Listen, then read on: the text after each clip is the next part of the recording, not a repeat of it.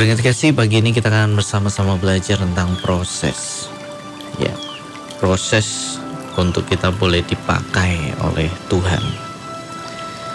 Dalam Yohanes pasal 12 ayat 24 di situ dituliskan, sesungguhnya aku berkata kepadamu, jika biji gandum tidak jatuh ke dalam tanah dan mati, ia tetap satu biji saja. Tetapi jika ia mati, ia akan menghasilkan banyak buah mati terhadap diri sendiri dengan kasih, mati terhadap segala hal yang tidak baik, itu sangat diperlukan sebelum kita dipakai oleh Tuhan. Nah, ada begitu banyak proses yang kita jumpai di dalam Alkitab ya. Di dalam Alkitab, Alkitab itu sangat jujur menceritakan tentang proses kehidupan hamba-hamba Tuhan yang luar biasa. Tetapi di situ tidak dituliskan semuanya, kasih. Dalam sebuah diskusi pelayanan, suatu saat ada sebuah pertanyaan. Kenapa banyak hamba Tuhan dalam hal dalam Alkitab yang kisah hidupnya tidak ditulis dengan lengkap? Nah, dari begitu banyak jawaban, ternyata ada satu yang dirasa paling masuk akal. Ya Soalnya kalau ditulis semua bisa-bisa tidak ada yang mau jadi hamba Tuhan. Perhatikan proses. Apa itu proses? Proses adalah rangkaian tindakan atau pengolahan yang menghasilkan produk. Jadi proses itu adalah sebuah rangkaian tindakan atau rangkaian pengolahan yang menghasilkan produk. Yang namanya rangkaian itu tidak hanya satu berarti kasih. Rangkaian. Ya. Jadi ada beberapa pengolahan, ada beberapa tindakan. Ya, bisa jadi beberapa, bisa jadi banyak berarti kasih ya. Itu yang dinamakan dengan sebuah rangkaian. Rangkaian. Jadi yang namanya rangkaian itu dari satu pengolahan kemudian diberikan kepada pengolahan yang lain. Setelah melewati pengolahan yang satu lagi di dipindah lagi ke pengolahan yang berikutnya. Setelah selesai di pengolahan yang berikutnya, dipindah lagi ke pengolahan yang lain lagi. Sampai menghasilkan sebuah produk. Sampai menghasilkan sesuatu yang jadi. Dalam hidup ini apa yang kita nikmati berarti kasih hari-hari ini adalah hasil dari sebuah proses. Mulai dari apa yang ada di ruang tamu Anda hari ini. Anda temui di situ meja, kursi, ada lemari, ya. Itu semua adalah hasil dari sebuah rangkaian pengolahan dan hasil jadinya bisa Anda nikmati. Ya.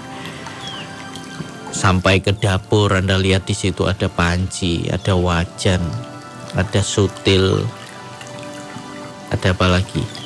Magicom, ya. ada lemari es, ada apa lagi? Masih banyak, ya. Ada keran air. Nah, semua itu adalah hasil dari rangkaian pengolahan. Kasih yang akhirnya bisa dinikmati oleh banyak orang. Ya, mereka semua melewati proses ya.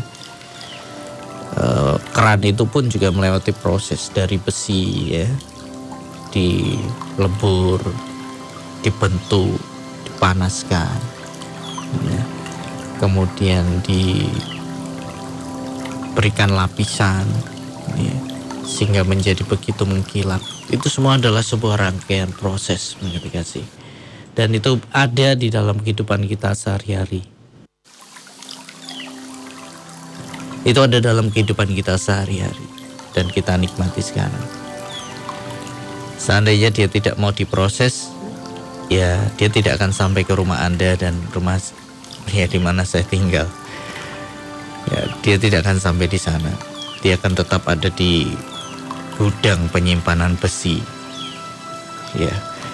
Kalau eh, kayu-kayu tadi tidak mau diproses juga, mereka tidak akan sampai di rumah Anda sekarang dalam bentuk kursi kayu, meja kayu, lemari kayu. Kalau mereka tidak mau melewati rangkaian pengolahan, mereka tidak akan sampai. Mereka akan tetap berada di dalam gudang kayu. Ya. Anda pernah melihat di toko bangunan ya. Kalau Anda kunjungi di toko bangunan di situ ada kayu-kayu, keloncoran kayu, ya disimpan di satu tempat penyimpanan. Tidak banyak orang yang pergi ke situ selain tukang atau orang yang sedang butuh membangun sesuatu. Tidak banyak orang yang menikmati kayu seperti itu. Bahkan tidak mungkin kita menyimpan sengaja menaruh loncoran kayu itu di ruang tamu kita. Iya. Itu bukan pemandangan yang bagus. Tidak mungkin orang meletakkan sesuatu yang belum diproses itu untuk ditaruh di ruang tamu atau dipajang dan lain-lain. Tapi itu biasanya ada di gudang penyimpanan. Ya. Hanya tukang. Ya, tukang yang berhubungan dengannya. Tapi kalau sudah diproses, beda menurut ya. Ada begitu banyak orang. Bahkan kursi bisa jadi suatu saat kursi itu ditaruh di restoran tempat makan. Dan banyak orang-orang yang orang-orang terkenal ya bisa jadi duduk di situ karena dia mengunjungi restoran bisa jadi Bapak Presiden suatu saat mengadakan kunjungan dan mampir ke restoran itu dan duduk di kursi itu. Nah, dia sudah berfungsi dengan begitu banyak. Ya. Berbeda kalau dia tidak mau mengikuti rangkaian pengolahan, dia akan tetap ada di gudang. Di gudang, kasih. Nah, hidup kita pun seperti itu kasih. Hidup kita ini akan melewati rangkaian pengolahan. Tergantung ya, masing-masing orang berbeda. Yusuf kalau kita lihat rangkaian pengolahannya itu sampai 13 tahun. Rangkaian. Jadi sebuah rangkaian mulai dari dia dibu dibenci saudaranya, dibuang ke sumur, dia dijual sebagai budak. Dan kita tidak tahu hari-hari Yusuf itu seperti apa selama 13 tahun. Kita tidak tahu. Kita hanya tahu gambaran besarnya. Ya ini yang Yusuf alami.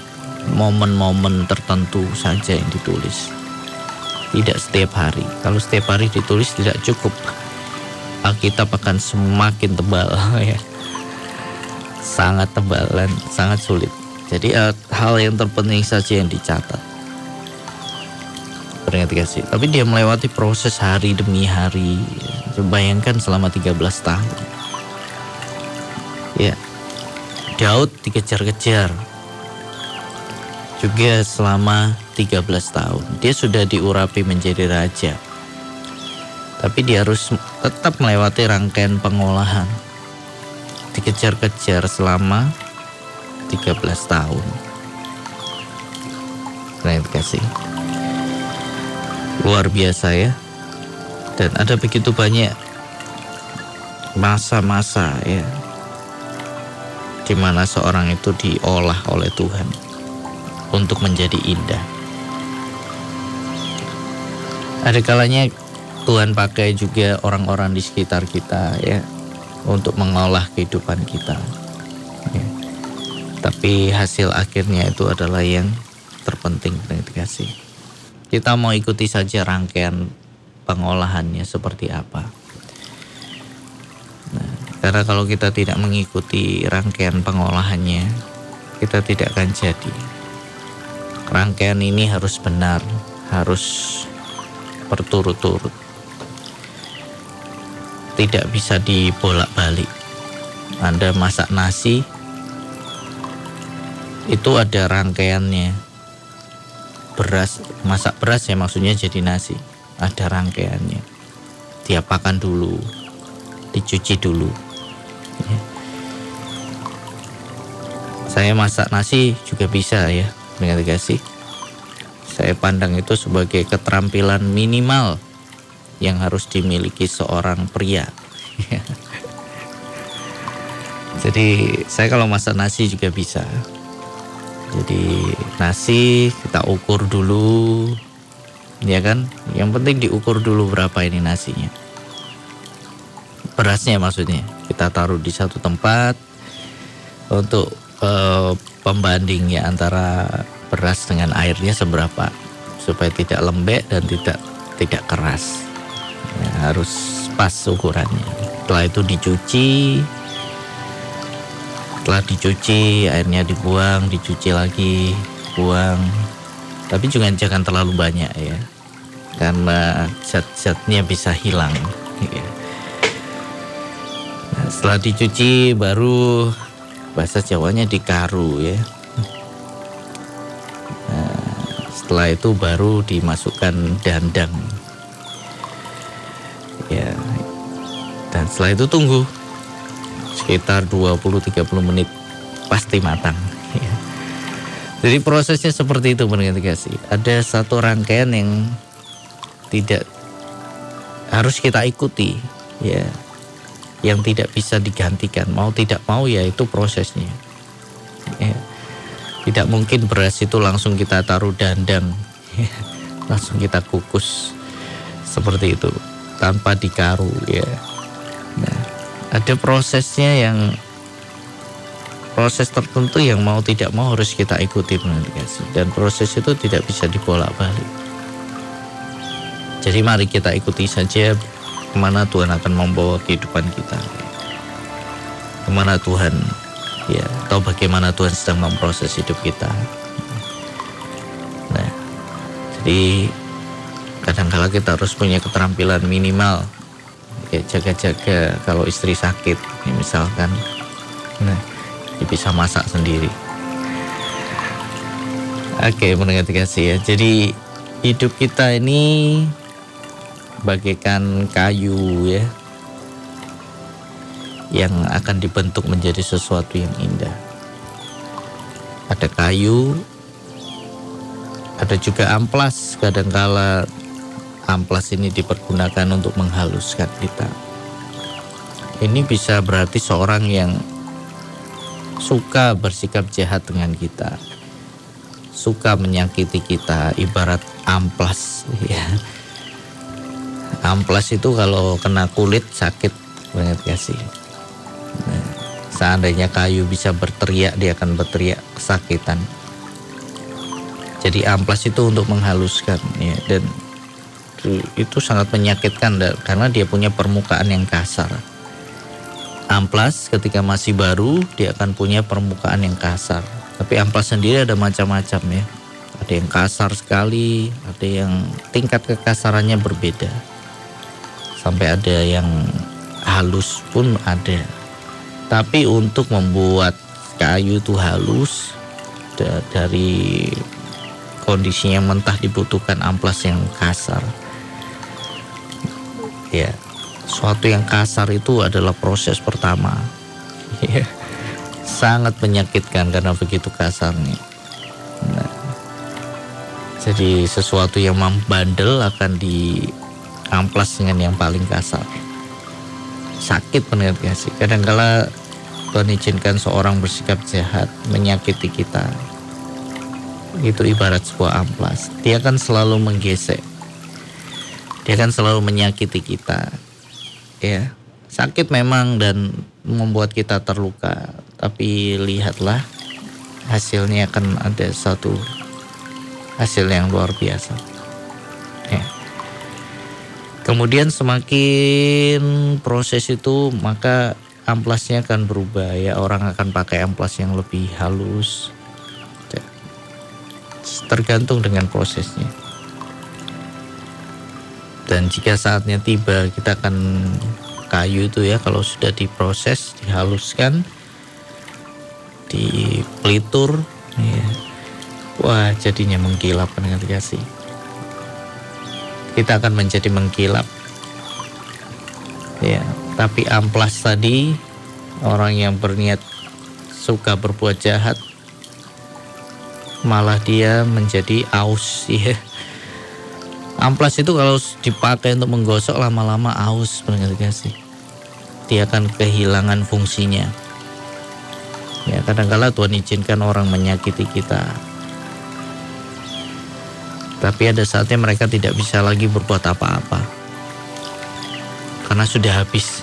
Ya ya benar sih? Jadi inilah kehidupan yang merupakan rangkaian dari pengolahan rangkaian tindakan. Bisa juga dalam kehidupan kita kita ini sedang diproses oleh Tuhan. Berterima kasih. Ya masing-masing orang tahunnya berbeda, masanya berbeda. Kita mau belajar ya kalau kita mulai merasa kok lama proses Tuhan ini kapan ya selesainya kita mau belajar dari tokoh-tokoh Alkitab Yusuf 13 tahun proses oleh Tuhan. Daud dikejar-kejar 13 tahun walaupun sudah terima janji Tuhan diurapi. Tapi untuk menerima janji itu dia harus berjuang ya. 13 tahun sampai janji itu menjadi nyata. Yusuf pun juga demikian. Dan Anda dan saya bisa mengalami hal yang sama.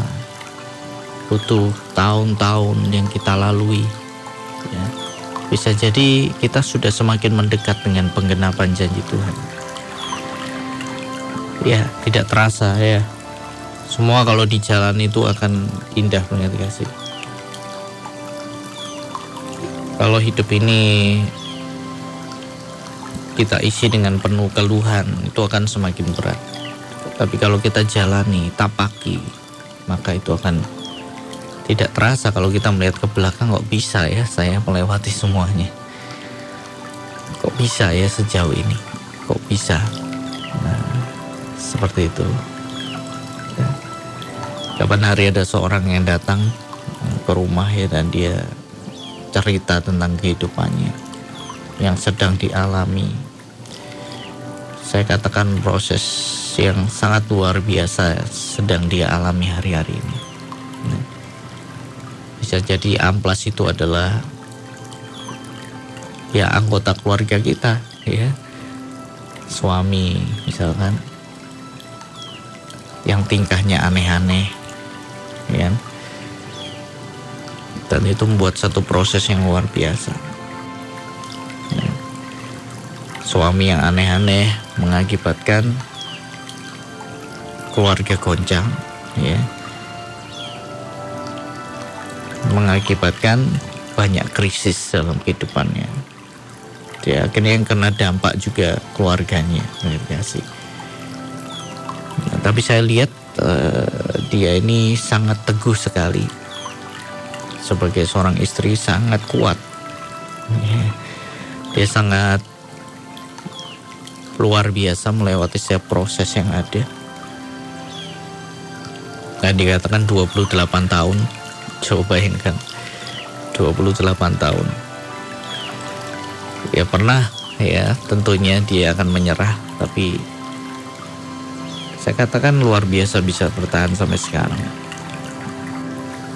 Nah, Kalau dilihat ke belakang tidak akan mampu Tapi kalau ditapaki ternyata mampu kasih Dan saya katakan kepada orang ini kamu harus menang ya harus menang.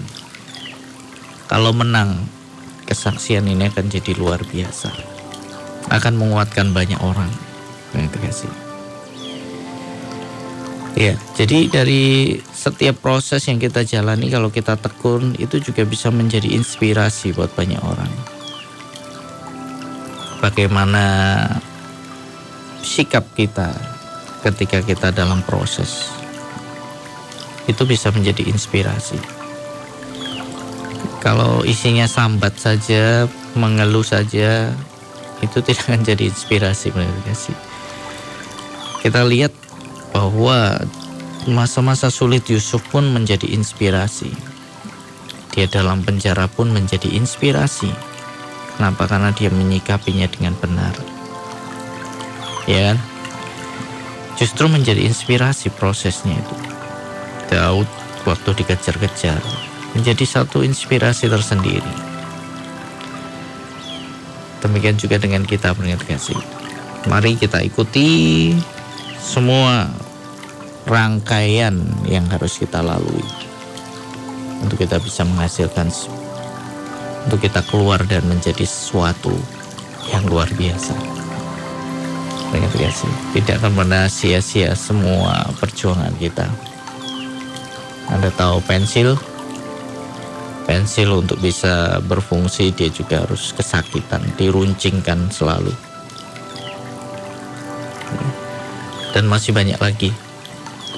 Pokoknya segala hal yang sudah kita nikmati hari ini yang dipajang, yang ada di ruang tamu, dapur,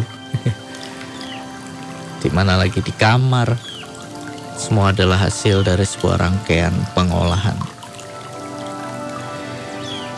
Dan jadi, kalau tidak itu akan tetap ada di gudang. Pilih mana berarti kasih? Kita mau tetap ada di gudang atau kita mau menjadi sesuatu yang berguna dalam hidup ini. Kalau mau ikuti